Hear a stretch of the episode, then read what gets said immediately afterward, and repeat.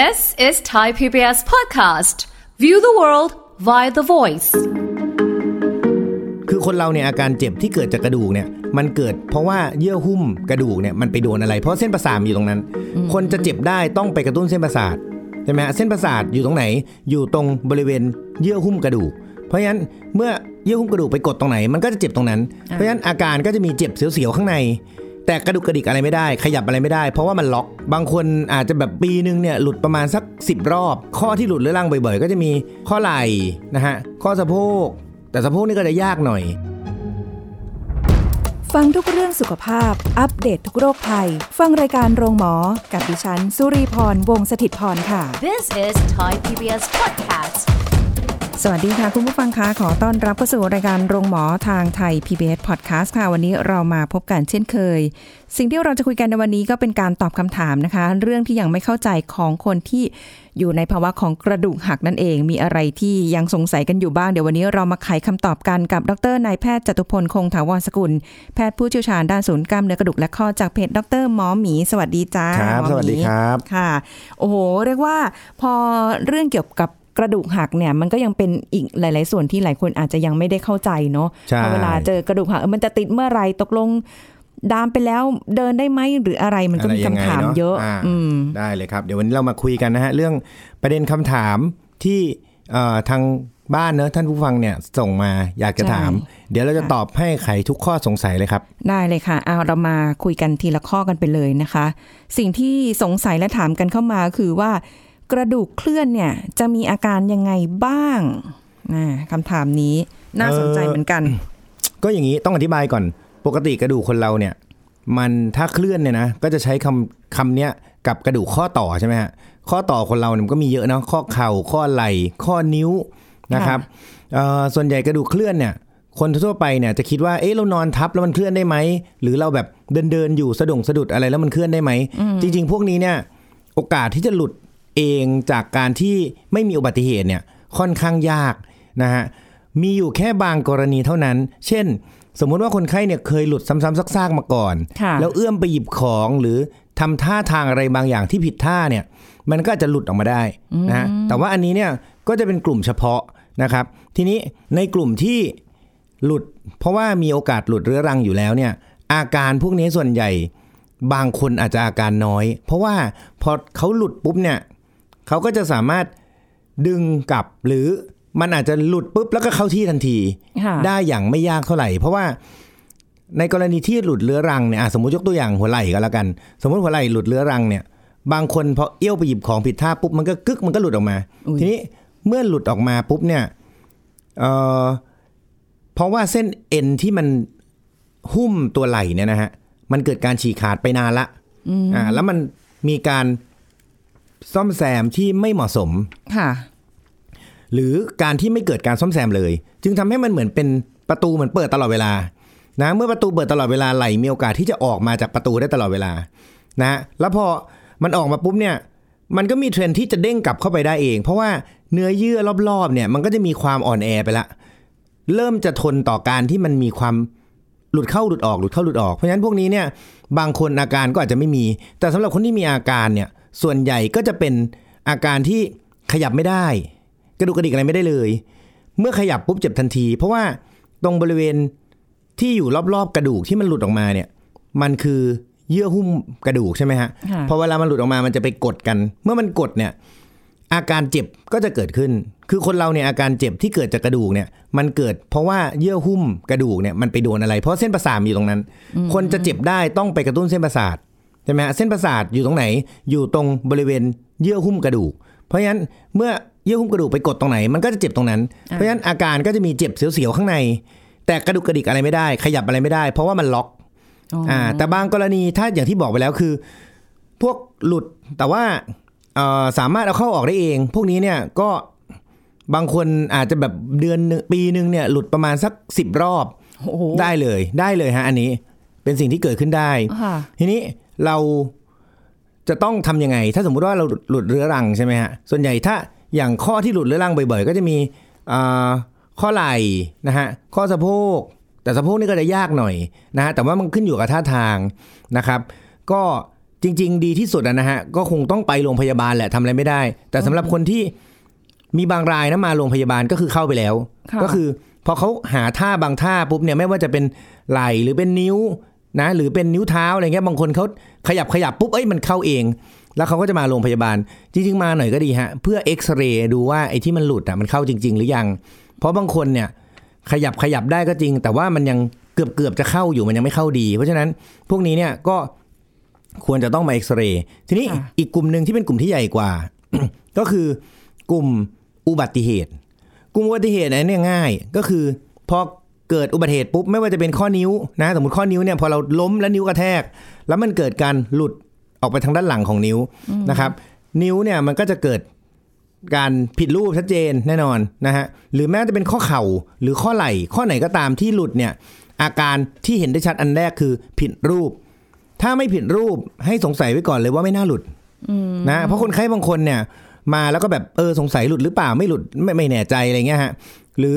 มาตอนที่เราตรวจเนี่ยไม่มีอาการอะไรละไม่มีอาการอะไรเลย แล้วก็ไม่บวมด้วย ซึ่งเจ้าตัวเนี่ยอาจจะสงสัยเพราะว่าบางทีมันอาจจะมีเสียงไงดังกรึบเงี้ยก็ไอเสียงพวกนี้เนี่ยอาจจะไม่ได้สัมพันธ์หรือสะท้อนการหลุดหรือไม่หลุดก็ได้นะครับงั้นอาการหลักเนี่ยก็คือต้องผิดรูปแน่ๆอาการที่สองก็คือปวดมากอ่าแต่บางคนอย่างตัวผมเองเนี่ยนิ้วผมเคยหลุด มันไม่ปวดเท่าไหร่นะช่วงแรกอะมันจะชาชาๆเพราะว่า พอหลุดปุ๊บเนี่ยเส้นประสาทมันเหมือนโดนทำลายไปนิดนึงพอเกิดอาการชาปุ๊บเนี่ยมันก็จะไม่ค่อยปวดเท่าไหร่ แต่มันเห็นเลยว่าผิดรูปชัดเจนนะครับ แล้วก็กระดิกนิ้วไม่ได้ อืมจนกระทั่งผมดึงเข้าเองโอ้ยนะครับค่ะอ่าตอนนั้นเราดึงเข้าเองนะครับ หรืออยังไหล่เนี่ยบางคนดึงเข้าเองไม่ได้หรอกเพราะว่าไหล่เป็นข้อที่ใหญ่ใช่ไหมเพราะฉะนั้นส่วนใหญ่ถ้าเป็นข้อไหล่เนี่ย เราก็จะน่าจะต้องไปโรงพยาบาลนะส่วนใหญ่นะ อ่าแต่ผมก็เคยมีเพื่อนๆที่แบบปีนหน้าผาด้วยกัน แล้วก็ข้อไหล่หลุดมันก็เห็นชัดเจนนะเขาขยับไม่ได้แล้วยิ่งขยับยิ่งเจ็บนะเพราะฉะนั้นคนไข้ส่วนใหญ่ที่หลุดเนี่ยนะฮะเขาก็จะประคองบริเวณที่หลุดเอาไว้ แล้วก็ไปที่โรงพยาบาลนะฮะอาการก็จะเป็นอย่างนั้นสำหรับคนที่ถามเข้ามาเนี่ย ผมเชื่อว่าน่าจะเป็นกลุ่มที่หลุดเรื้อรังแล้วอาการเป็นยังไงมากกว่านะครับเพราะว่าถ้าเป็นจากอุบัติเหตุแล้วหลุดเฉียบพลันเนี่ย ส่วนใหญ่มันชัดเจนฮะว่ามันหลุด เพราะว่าเจ็บผิดรูปชัดเจน อืมแต่อันนี้มันเคลื่อนเขาใช้คำว่าเคลื่อน ใช่ใช่อืมเออเดี๋ยวอันนี้อีกนิดหนึ่งตอนที่หมอมีบอกว่าเออเคยกระดูกนิ้วหัก แล้วเอาเข้าเองเนี่ยอ่ากระดูกหลุดนิ้วหลุดนะนิ้วกระดูกนิ้วหลุดเลยเนี่ย แล้วเอาเข้าเองเนี่ย อันนี้ด้วยความเป็นหมอกระดูกอ่าถ้าคนอื่นโดยควรจะเอาทั่วไปเข้าเองไหมเออไม่ควรฮะ เพราะว่าต้องบอกงี้ การดึงนิ้วเนี่ย อันนี้สำคัญที่สุดเอ่อข้อนิ้วที่หลุดเนี่ยนะฮะถ้าดึงไม่ดีอือหือ มันจะดึงไม่เข้าเลย แล้วต่อให้มาเจอหมอก็จะดึงไม่เข้าอีกแล้ว ต้องผ่าตัดโอ้ยร้ายใช่แรงเพขราะนาว่าดนั้นเลยดึงเนี่ยมันจะมีแนวในการดึง ถ้าสมมุติว่าเราดึงแบบผิดๆเนี่ยนะฮะมันจะทำให้ตัวเส้นเอ็นที่มันขัดอยู่เนี่ย มันเข้าไปขัดถาวรเลย ก็คือมันก็เข้าแหละ แต่มันเข้าแบบที่มีเส้นเอ็นขวางอยู่อื มมันก็อ่าจะจริง ๆ มันต้องเข้าแบบไม่มีเส้นเอ็นอยู่ข้างใน แต่ปรากฏเส้นเอ็นมันอยู่ข้างในไปแล้ว สุดท้ายเราเลยต้องไปเปิดแผลผ่าตัด แล้วก็ดึงเส้นเอ็นให้มันออกมาอยู่ข้างนอกอ่าฮะโอ้แล้วมันเกิดจากอะไรที่ถึงทำให้มันแบบหลุดออกมาได้นิ้วอะเออหลุดเนี่ยส่วนใหญ่เกิดจากอุบัติเหตุ อย่างของผมเนี่ยไปตีแบดแล้วล้มนิ้วกระแทกแล้วมันก็เลยหลุด คือถ้าได้รับการกระแทกในแบบไหนก็แล้ว แต่มันมีความเสี่ยงที่จะใช่หลุดก็คือได้ง่ายใช่ไหมมันขึ้นอยู่กับอย่างนี้ฮะถ้ากระดูกแข็งแรงพอ มันจะหลุด เพราะว่าข้อจะอ่อนแอกว่าแต่ถ้าเกิดว่ากระดูกอ่อนแอกว่า ข้อมันจะยังอยู่ แต่มันจะไปหักที่กระดูกโอ้ยมันต้องเลือกอย่างใดอย่างหนึ่งว่าอะไรที่เป็นจุดที่จะต้องโดน เพราะฉะนั้นก็ถนอมถนอมเอาไว้อ่าอันนี้ก็ต้องระวังว้ายนะครับ แต่ว่าอย่างที่บอกคือ เมื่อไหร่ก็ตามที่เคลื่อนอะ เราจะรู้เราจะเห็นทันทีอ๋อเหรอแน่นอน นี่พอดีว่าเพิ่งไปแข่งกีฬาวอลเลย์บอลตอนซ้อมอะค่ะอ่าก็ เล่นๆไงตอนเซตลูกอะแล้วจังหวะที่ลูกเนี่ยเขาตบมาแรงแล้วมือเราดันไปเซตไงอ่าเป็นมันไงก็บ้างจะแบบมันไม่ได้หักหรอกแต่ว่ามันก็ยังมีความรู้สึกแบบปวดปวดๆแต่ดีๆนะว่ามันไม่ถึงขนาดแบบใช่คือหลุดหักมันขึ้นอยู่กับขึ้นมาช่วงอายุฮะส่วนใหญ่ถ้าเอ่ออายุเกิน 50 ปีขึ้นไปอะเทรนด์มันจะไปทางหักมากกว่าเพราะกระดูกมันจะเริ่มบางอืเพราะฉะนั้นต้องนะฮะระวังเนาะอ่าก็ต้องระวังนิดนึงว่าถ้ากระดูกหักเอาจริงนะ หลุดกับหักเนี่ยอู้เลือกยากเลยเนาะอย่าไม่ให้ต้องพี่เลือกพี่เลือกหักหรือหลุด ไม่ไม่เลือก ไม่เลือกสักอย่าง โอเค ถ้าให้ผมเลือกนะอ่าฮะผมเลือกหักดีกว่าเหรอคือหลุดเนี่ย โอกาสที่จะกลับมาเป็นเหมือนเดิมเนี่ย มันยากเพราะมันเป็นเรื่องของเนื้อเยื่อแต่หักเนี่ยสมมติหักแต่ไม่เคลื่อนนะค่ะพอกระดูกมันติดปุ๊บทุกอย่างปกติเลย ใช้ได้อ๋อเหมือนเดิมเลย แต่มันฟังดูแล้วก็น่ากลัวทั้งสองแต่อย่าเป็นเลยฮะสักอย่างเลยดีที่สุด ใช่ใช่นะคะ โดยเฉพาะคนอายุมากๆ 50 ปีขึ้นไปใช่ระวังหน่อยนะคะ อันนี้ก็น่าจะไขข้อข้องใจกันไปได้แล้วเนาะใช่แล้วครับ ต่อมาค่ะ อันนี้ก็เป็นแนวแบบคอกาแฟอ่าดื่มกาแฟดำวันละแก้ว มีผลทำให้กระดูกเนี่ย ติดช้าไหมคือเข้าใจว่าคนที่ถามเนี่ยน่าจะเป็นเอ่อ คนไข้ที่มีกระดูกหักอยู่แล้วนะครับอ่ามีความแล้วก็เสี่ยงแหมปกติดื่มกาแฟทุกวัน แล้วก็อาจจะคุณหมออาจจะบอกว่าปกติเนี่ยนะสมมติว่ากระดูกนิ้วเท้าหักแล้วกันนะไปเตะอะไรมาบางอย่าง ปกติกระดูกนิ้วเท้าเนี่ยมันใช้เวลาประมาณสักเดือนหนึ่งมันก็ติดละนะฮะค่ะถ้ากระดูกขาหรือหน้าแข้งเนี่ยก็ประมาณสักสองเดือนครึ่ง ถ้ากระดูกหน้าขาชิ้นใหญ่เนี่ยก็ประมาณสักสามเดือนครึ่ง แต่ทั้งนี้ทั้งนั้นเนี่ยมันมีเรนจ์ของมัน มันมีช่วงเวลาที่เหมาะสมในการที่กระดูกมันจะติด แต่ทีนี้ คนที่ถามเนี่ย ผมเดาว่ากระดูกหัก แต่ยังไม่ติดสักที เช่น สมมติกระดูกนิ้วเท้าหัก ผ่านไปเดือนครึ่งละ เฮ้ยทำไมกระดูกมันยังไม่ติดอีกอะมันนานไป เออ มันนานไปแล้ว แล้วก็จะเริ่มหาว่า อ๋อ เป็นเพราะไม่กินแคลเซียมหรือเปล่า อ๋อ เป็นเพราะว่ากินกาแฟ หรือเป็นเพราะไม่กินนม หรือเป็นเพราะอะไรก็แล้วแต่อ่าฮะก็เลยวนกลับมาว่า เฮ้ย ถ้าเกิดกินกาแฟเนี่ย มันจะมีผลทำให้กระดูกติดช้าหรือเปล่า ต้องบอกอย่างนี้ กาแฟเนี่ย มันมีผลทำให้การดูดซึมแคลเซียมเนี่ยแย่ลง นะครับ เพราะฉะนั้นมันจะทำให้โอกาสที่จะทำให้แคลเซียมในเลือดมันต่ำกว่าค่ะที่ควรจะเป็นมันมี เพราะฉะนั้นมันก็เลยทำให้มีผลไม่ดีต่อระบบเรื่องของการติดของกระดูกอย่างแน่นอนนะครับ แล้วก็อีกอันหนึ่งคือมันจะไปรบกวนกระบวนการเรื่องของการดูดซึมกระดูกระหว่างเส้นเลือดกับกระดูกนะฮะกระดูกกับหลอดเลือดเนี่ยมันจะมีการแลกเปลี่ยนแคลเซียมกันอยู่ตลอดเวลาในความเป็นจริงค่ะนะครับ มันไม่ได้อยู่นิ่งๆอ่าซึ่ง มันจะไปรบกวนกระบวนตรงเนี้ยกระบวนการตรงเนี้ยดังนั้น การที่เราดื่มกาแฟทุกวันก็จะทำให้มีโอกาสที่กระดูกมันจะบาง และที่สำคัญเนี่ยในคนที่สูงอายุนะ พวกที่เป็นกระดูกพรุนเขาบอกเลยว่าการกินกาแฟเป็นหนึ่งปัจจัยที่ทำให้มีโอกาสเกิดกระดูกพรุนมากขึ้นโอ้เพราะฉะนั้นถ้าไม่จำเป็นก็อย่าไปกินกาแฟค่ะผมเป็นคนหนึ่งที่โชคดีหรือโชคร้ายก็ไม่รู้นะ คือผมไม่สามารถกินกาแฟได้ มาประมาณ 4 ปีละ เพราะว่าผมเป็นโรคกระเพาะอืมพอกาแฟเข้ามาปุ๊บ ต่อให้ชานะ แค่แบบ5ซีซีอะกระเพาะผมมาเลย เพราะฉะนั้นผมไม่สามารถกินกาแฟมาได้สักพักหนึ่งละอ๋อก็เลนะยฮะมันก็เลยทำให้โอกาสที่กระดูกน่าจะแข็งแรงขึ้นก็น่าจะดี แต่ว่าก็ไม่สามารถกินกาแฟได้ถ้าง่วงก็ง่วงต่อไป เอาละควรได้แล้วเรา แต่แค่วันละแก้วเอง ก็ วันละแก้วเองก็เออจริง ๆ ก็ไม่แนะนำเหมือนกันแต่เสาร์อาทิตย์บางทีก็ไม่ได้ไม่ส่วนใหญ่จะกินตอนวันไปทำงานฮะเพราะว่าหาซื้อได้ง่าย แต่ถ้าแบบใช่เสาร์อาทิตย์ก็เอองดไป แต่ส่วนใหญ่พวกนี้มันประาณมันมันก็ติดนะ แต่ก่อนเนี่ยผมก็ต้องวันละแก้วนะฮะตื่นเช้าขึ้นมานี่ก็ไม่ได้ง่วงไม่ได้อะไรนะ แต่ก็อะมันเป็นมันเป็น behavior ฮะมันเป็นพฤติกรรมที่มันติดอะ มันมันมีความอยากแล้วด้วยแหละบางทีอืมรู้สึกแล้วมันว่าก็รู้สึกว่ามันไม่ fresh อย่างงี้ใช่ไหมฮะ ใช่คือแบบวันนี้นอนน้อยเฮ้ยต้องกินไว้ก่อนละใช่เออสั่งตัวเองเฉยเลย สะกดจิตตัวเอง อันนี้เป็นเรื่องของกาแฟดำใช่ไหมใช่ครับ อีกแบบหนึ่งคือ ครั้งที่แล้วเนี่ยที่ฟังคุณหมอหมีคุยเรื่องของกระดูกหักกันไปอะ แล้วมันครับมีเรื่องของบุหรี่ใช่ไหมคะเออเขาฟังแล้วเขารู้สึกว่าพอมันเกี่ยวกับเรื่องของกระดูกหักเขาเลยบอกถ้างี้เลิกบุหรี่ถาวรเลยมันก็เป็นจะดีไหม มันก็ดีนะ ดีสิครับ ดีสิ ไม่น่าถามเลยคได้รับเลยผมเป็นหมอนะครับ เหมือนเป็นเป็นเรื่องที่ฟังแล้วแบบ เฮ้ย มีจุดที่ทำให้เขามีแนวทางในการเลิกบุหรี่ได้อย่างถาวรน่ะอ่าคือถ้าสมมติว่าอย่างแบบ ปีใหม่เดี๋ยวเลิกแล้วกันหรืออะไรเงี้ยมันอาจจะยังไม่เพียงพอพอฟังหมอมีปุ๊บดีสิครับ เลิกเลยเลิกสิครับเออไม่ต้องดีปีใหม่ครับ เลิกค่ะตั้งแต่วันนี้ครับค่ะ แล้วชีวิตท่านจะดีขึ้น ไม่ต้องรอให้กระดูกหักแล้วค่อยเลิกนะไม่ต้องครับเลิกก่อนอบายมุกทุกอย่างในโลกเนี่ยนะฮะเลิกซะดีที่สุดครับเอออันนี้ก็เป็นกำลังใจส่งให้กันไปเนาะใช่ครับเขาเลิกได้นะ ทีนี้อีกข้อหนึ่งคือ กระดูกข้อเท้าค่ะ ผ่าเชื่อมข้อเท้า กระดูกเนี่ยจะติดกี่เดือนต้องรอกี่เดือนเอ่อคืออย่างนี้ฮะการผ่าตัดเชื่อมข้อไม่ว่าจะข้อไหนก็แล้วแต่เนี่ย ส่วนใหญ่ปัญหาคืออย่างนี้เอ่อ ข้อที่มันมีความจำเป็นต้องเชื่อมเนี่ย ปัญหาก็คือมันอาจจะเสื่อม หรือมันอาจจะติดเชื้อ เอาเป็นว่าข้อเนี้ยไม่สามารถใช้ได้แล้ว จึงทำให้มันไม่มีข้อไปซะอือนึกออกไหมฮะ คือเดิมทีปกติข้อเท้าเราเช็คกระดกข้อเท้าขึ้นลงได้ แต่ปรากฏทุกครั้งที่กระดกข้อเท้ามันเจ็บตลอด ถ้าเราอยู่นิ่งๆไม่กระดกมันไม่เจ็บอือหือเพราะฉะนั้น อะงั้นก็เชื่อมมันไปซะค่ะอ่าทำให้กระดูกมันติดกันไป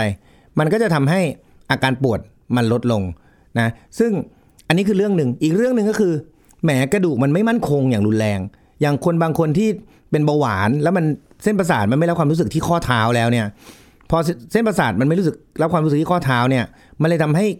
กระดูกเนี่ยมันค่อยๆ บางลงบางลง แล้วการใช้งานมันก็จะมากจนเกินไป เพราะว่าพอเราไปเดินไปเหยียบ อะไรก็แล้วแต่เขาไม่รู้เรื่องเลยเขาไม่รู้ตัวเลย เพราะว่ามันไม่มีเส้นประสาทที่อยู่ตรงนั้นทำให้ข้อเนี่ยมันได้รับแรงที่มากจนเกินไป แล้วมีการ ได้รับบาดเจ็บ เสร็จปุ๊บเนี่ยกระดูกมันจะค่อยๆยุบข้อมันจะเสื่อมแล้วก็ข้อมันจะบวมขึ้นเรื่อยๆ พวกนี้เนี่ยมันไม่มั่นคงสุดท้ายเดินไม่ได้ แล้วก็จะมีอาการเจ็บตลอดเวลา พวกนี้เนี่ยเราก็เลยตัดสินใจเชื่อมไปเลย ทีนี้การเชื่อมข้อวิธีการคือทำยังไง ตรงบริเวณข้อเราเนี่ยมันจะมีผิวข้ออยู่ค่ะซึ่งมีความหนาประมาณด้านละ 2มิลก็คือรวมละ4มิลหนาสิ่งที่เราเข้าไปทำคือเราเอาออกให้หมดอ๋อผิวข้อทั้งหมดเอาออกให้หมด เพราะว่าผิวข้อที่ยังอยู่จะทำให้กระดูกมันไม่ติด ถูกไหมกระดูกเนี่ยเนื้อเยื่อเดียวกันมันจะติดกันมาแต่กระดูกกับผิวข้อมันจะไม่ติดกันเพราะผิวข้อเป็นเนื้อเยื่อคนละชนิดอืมนะเพราะฉะนั้นทำให้ถ้าเมื่อไหร่ก็ตามที่มีผิวข้ออยู่ กระดูกมันก็จะไม่เชื่อมเพราะฉะนั้นสิ่งแรกที่เข้าไปคือต้องไปเอาผิวข้อออกให้หมด ก็คือค่อยๆใช้ที่หนีบกระดูกหนีบหนีบหนีบหนีบหนีบออกให้หมด เสร็จปุ๊บเราก็เอากระดูกเทียมเนี่ยแทรกเข้าไป เพื่อให้มันต่อกันแบบไม่มีช่องว่างค่ะนะเพราะเราตัดกระดูก ไอ้ไอ้ผิวข้อออกเออมันจะมีช่องว่าง4มิล เราต้องเอากระดูกเนี่ยยัดเข้าไป อ่า เพื่อล็อกแล้วก็ใส่สกรู หรือใส่เหล็กดาม ใส่เพลทอะไรใส่อะไรก็แล้วแต่ เพื่อให้มันอยู่ ทีนี้พอมันอยู่นิ่งๆปุ๊บเนี่ย มันก็จะติดอืมแต่ทั้งนี้ทั้งนั้นเนี่ยต้องบอกอย่างนี้ มันขึ้นอยู่กับธรรมชาติของโรคที่แต่ละคนเป็น เช่น ถ้าสมมติว่าเป็นแค่ข้อเสื่อมเฉยๆค่ะเป็นคนปกติเลยไม่ได้มีโรคอ่าอย่างอื่น ร่วมด้วย ไม่มีเบาหวานไม่มี เอสอีรูมาตอยอะไรไม่มีเลยอืมแบบนี้เนี่ย ส่วนใหญ่ก็ใช้เวลาถ้าข้อเท้านะฮะ ประมาณ 3 เดือนก็ติดละ บางคน 2 เดือนก็ติดละค่ะนะครับ แต่ถ้าเป็นข้ออื่น เช่น ข้อสะโพกเนี้ยก็อาจจะประมาณสัก 6 เดือน5-6เดือนนะครับ ถ้าเป็นข้อเข่าเชื่อมข้อเข่าเนี่ยยากสุดนะฮะเพราะว่าพื้นที่มันมันมันเป็นพื้นที่ที่มันยาวแล้วมันก็เป็นพื้นที่ที่มันเอาเป็นว่ามันเชื่อมยาก นะครับ อันนี้ก็อาจจะประมาณสัก 6 เดือนเหมือนกันนะครับ เพราะฉะนั้นก็หลักง่ายๆ ถ้าเป็นข้อเล็กๆ อย่างข้อนิ้วเนี่ยประมาณ 2 เดือน ข้อเท้าก็3ถึง4ข้อเข่ากับข้อสะโพกก็ประมาณ5ถึง6แต่ถามว่ามันมีช่วงเวลามากกว่านั้นได้ไหม เอาเป็นว่าก็บวกลบไป 3 เดือนสามเดือนเลย อ่า บวกลบจากที่พูดไปเนี่ยสามเดือนเฮ้ยนะฮะแต่ส่วนใหญ่ไม่มีลบหรอกมีแต่บวก อ่า เพราะฉะนั้นพอ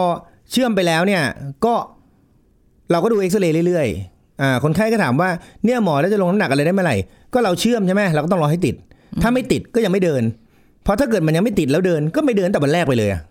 ถูกไหมฮะเพราะฉะนั้นคนไข้ชอบมาถามแล้วว่าเนี่ยหมอกระดูกยังไม่ติดเลยเดินได้ไหมเออมันเป็นคำถามที่ไม่น่าถาม เพราะอะไรรู้ไหมฮะก็มันก็ยังไม่ติด เออ ก็ในวันแรกที่เรายังไม่ให้เดินก็เพราะมันยังไม่ติดอ่าอ่าแต่ถึงเวลาผ่านไปสักพักหนึ่งบอก เนี่ยนานแล้วอะหมอแต่ยังไม่ติดเดินได้ยัง ก็มันยังไม่ติดก็ยังเดินไม่ได้ เราก็ต้องตอบอย่างนี้ถูกไหมก็อยาเอกอจะเดินแล้ว แต่เข้าใจไงเพราะคนไข้รู้สึกว่า เอ้าเอ้าเฮ้ย ไหนว่าไหนว่าคุยกันแล้วนี่นาใช่ไหมคือก็คุยกันแล้วว่าหกเดือนทำไมเนี่ยตอนที่หกเดือนยังไม่ได้เดินอืมอ่าเขาก็เลยอะถามหน่อยว่าเดินได้หรือยังอืมอันนี้คือกรณีปกตินะ แต่ในกรณีที่ไม่ปกติก็คือ เช่นคนไข้เป็นเบาหวาน จริงๆมันจะมีเทคนิคเทอมที่ชื่อที่เรียกว่าชาโคจอย คือ ข้อเนี่ยมันไม่มีเส้นประสาทเข้าไปเลย ไม่มีความรับรู้อะไรทีนี้ข้อที่ไม่มีเส้นประสาทเนี่ย กระดูกมันก็จะติดยากกว่าปกติอ่าเมื่อมันไม่มีเส้นประสาทไม่มีมันไม่มันเหมือนไม่มีอาหารวิ่งเข้าไปเลี้ยงนะฮะหลอดเลือดมันก็ไม่ค่อยดีอีก โอกาสที่จะติดมันก็ต่ำค่ะชาโคจอยเนี่ยหรือโรคที่เชื่อมข้อเท้าเนี่ยนะหลังจากที่เป็นเบาหวานเนี่ย บางคนเป็นปียังไม่ติดเลย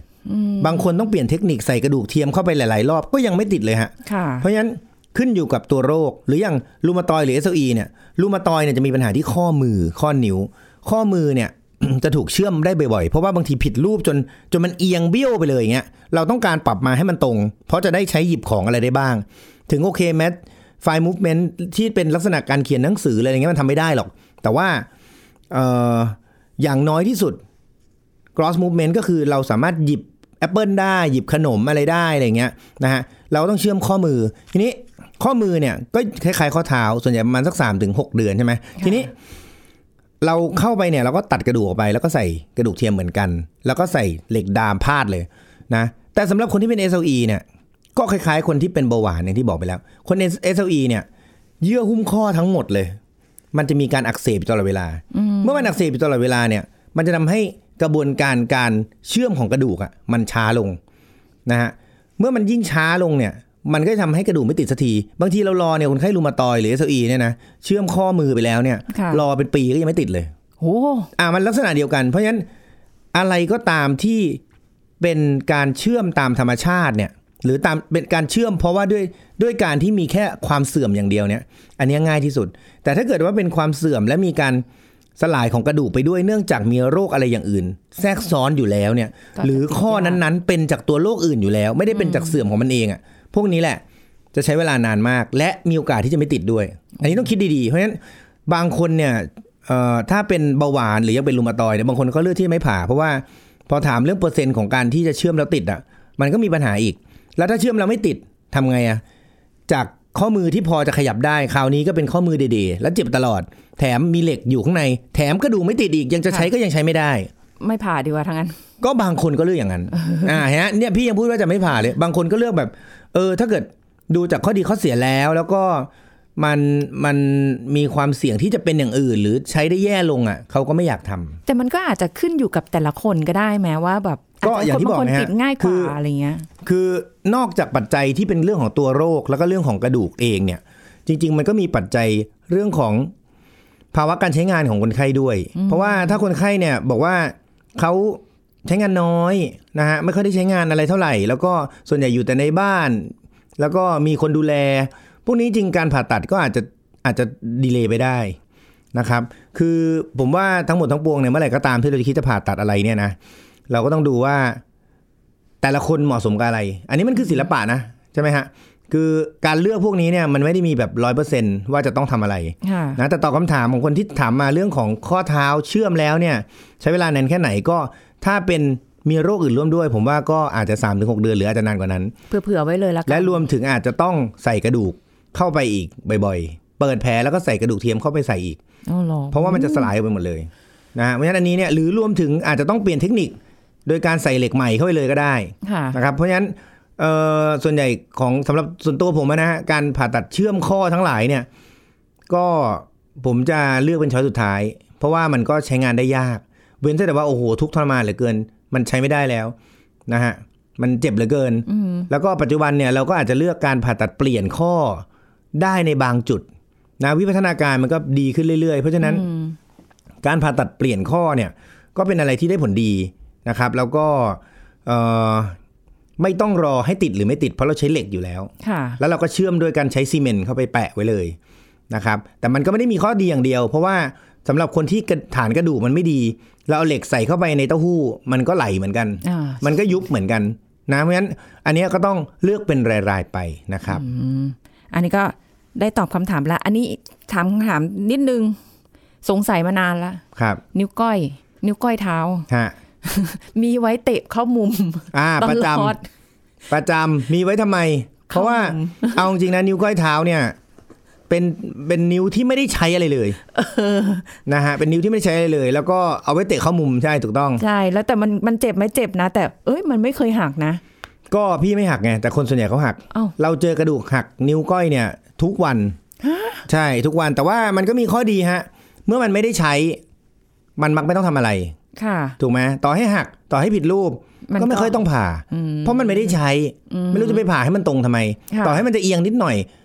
เราใส่ถุงเท้ามันก็ปกติ มันไม่เคยเห็นอยู่แล้วเออใช่ไหมมันเป็นบริเวณที่ไม่มีคนเห็นด้วยค่ะ แล้วมันเป็นมีแต่เราเนี่ยคนเดียวที่เห็น แล้วมันเป็นอวัยวะที่แทบจะไม่ได้ใช้อะไรเลยค่ะนะครับ แต่ว่าในบางจังหวะเนี่ย เอาจริงนะ มันเอาไว้ฟิตกับรองเท้า อ่า มันทำให้เท้าเราอะฟิตได้ดีแล้ว ในการวิ่งซิกแซกบางมุมมันอาจจะต้องใช้นิ้วก้อยอ๋อเหรอบ้างบ้างอ่าเราเรียกว่านิ้วที่ห้าดีกว่านะ เพราะว่าเราไม่เคยเกี่ยวก้อยกับใครด้วยนิ้วเท้านะฮะเราเรียกนิ้วมือเป็นว่านิ้วก้อยอืมเอานิ้วก้อยมือไว้ใช้จำเป็นดีกว่าถูกต้องครับ คิดได้ยังไงเออเออเอออะไม่มีประโยชน์แต่ก็ยังดี อย่างน้อยก็กันนิ้วนางเท้าเราได้อยู่ ใช่ ถูกต้องเธครับ ปกป้องคุ้มครองไป อันนี้มาไขข้อข้องใจให้เข้าใจนะ จริงๆมีคำถามอีกสองคำถาม แต่ว่า ดูแล้วก็น่าจะตอบยาวเหมือนกัน เออทำ IF นิดนึงได้ไหม กินได้โปรตีนแป้ง IF หรืออะไรพวกเนี้ยมันมีผลของของการติดกระดูกมากไหม อ๋อ คือจริงๆแล้วการกินการทำโปร IF ตีเนี่ยนะ แป้งน้ำตาลน้อย มันการที่เราบริโภคโปรตีนอะมันทำให้กระดูกมันติดดีอยู่แล้วอ๋อไม่ได้เกี่ยวกับแป้ง แป้งมันคือพลังงานค่ะนะแป้งมันคือการเติมน้ำมันนะฮะแต่ว่ามันไม่ใช่เกี่ยวข้องกับการการซ่อมแซมหรือโครงสร้างอะไรเพราะฉะนั้นมันไม่เกี่ยวทำไปเลยฮะ กระดูกติดพอๆกันอะอ๋อก็เพราะฉะนั้นก็สบายใจได้แล้วแถมยิ่งทำจะดีด้วย IF เพราะว่า IF แล้วผอมไงพอผอมปุ๊บอะไรมันก็ดีค่ะโปรตีนด้วยเนาะเอออะครบถ้วนนะคะสำหรับข้อมูลตรงนี้เผื่อว่าถ้ามีคำถามมีอะไรนี่ก็ส่งมาได้เลยครับส่งมาได้เดี๋ยวเราส่งมาจะได้ได้มาตอบให้ ใช่ใช่เพราะว่าเดี๋ยวจะมี คือบางคำถามเนี่ยมันจะเป็นประโยชน์สำหรับคุณผู้ฟังท่านอื่นด้วยนะคะ เผื่อว่าอาจจะเอ่อฟังแล้วบางที ตอนนั้นยังไม่รู้ว่าเอ๊ะอ๋อมันอาจจะเคยมีเคสใกล้เคียงใกล้เคียงหรืออะไรยังไงเนี่ย ก็จะได้มาคุยกันในรายการนะคะวันนี้ขอบคุณหมอหมีด้วยจ้าครับขอบคุณค่ะขอบคุณมากครับสวัสดีค่ะเอาละค่ะหมดเวลาแล้วสำหรับรายการโรงหมอของเราในวันนี้นะคะพบกันใหม่ครั้งหน้า กลับมาติดตามกันได้เช่นเคยวันนี้ลาไปก่อนค่ะ สวัสดีค่ะ This is Thai PBS Podcast. อาการบาดเจ็บที่มองไม่เห็นจากการเล่นกีฬา มีอาการและสาเหตุจากอะไร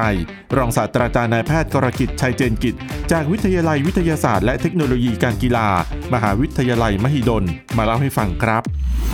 ปัจจุบันเนี่ยการบาดเจ็บกีฬาเนี่ยก็จะมี 2 รูปแบบใหญ่ค่ะๆแบบแรกก็จะเป็นรูปแบบการบาดเจ็บฉับพลันตัวอย่างเช่น อักเสบ ฉีกขาดหักเคลื่อนนะครับต่างๆ ที่มันเกิดทันทีที่เราเห็นชัดเจนนะครับแบบที่2เนี่ยก็คือเป็นกลุ่มที่เป็นบาดเจ็บแบบเรื้อรังนะครับตัวอย่างเช่น การบาดเจ็บบางอย่างอาจจะมีการซ่อนเร้นอยู่ เช่นเอ็นอักเสบเรื้อรัง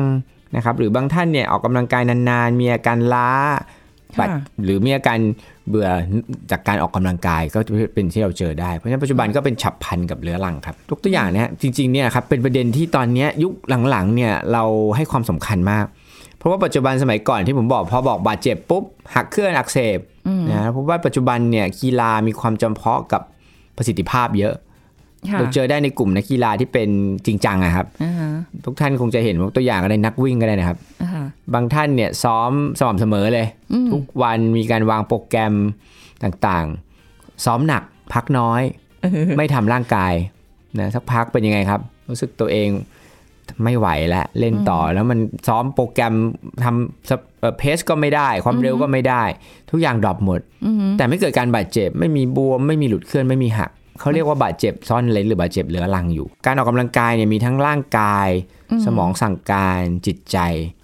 เนี่ยอันเนี้ยก็ถือว่าเป็นสำหรับก็เป็นการบาดเจ็บรูปแบบหนึ่งคือเป็นการบาดเจ็บในเรื่องของความเบื่ออภาษาวัยรุ่นก็นอยนะฮะรู้สึกมันไม่โอเคอะพอเราพูดถึงเรื่องของการป้องกันการบาดเจ็บ เราก็จะลงไปทั้งเรื่องของบาดเจ็บฉับพลันแล้วก็บาดเจ็บเรื้อรังค่ะเรื่องการบาดเจ็บเรื้อรังนี่เองเนี่ยเอ่อก็ต้องมีความรู้ความเข้าใจว่าการบาดเจ็บบางอย่างมันมาด้วยเรื่องของสิ่งที่มองไม่เห็นอืมอาจจะมาด้วยเรื่องของที่กล่าวไปข้างต้น เช่น ประสิทธิภาพลดลงค่ะทุกท่านลองถามตัวเองอาจจะเคยมีนะฮะซ้อมแล้วทำเต็มที่แล้วทำไมเอ่อเวลาวิ่งยังยังแย่ลงด้วยบางคนนะหรือบางครั้งเนี่ยมันก็จะไปสัมพันธ์กับเรื่องจิตใจที่กล่าวไป เช่น ล้าเซ็งนอยเนาะสภาพเนี้ยผมเออผมพวกนี้ก็ถือว่ามีความสำคัญ This is Thai PBS Podcast. ติดตามรายการทางเว็บไซต์และแอปพลิเคชันของไทย PBS Podcast Spotify SoundCloud Google Podcast Apple Podcast และ YouTube Channel Thai PBS Podcast Thai PBS podcast. View the world via the voice.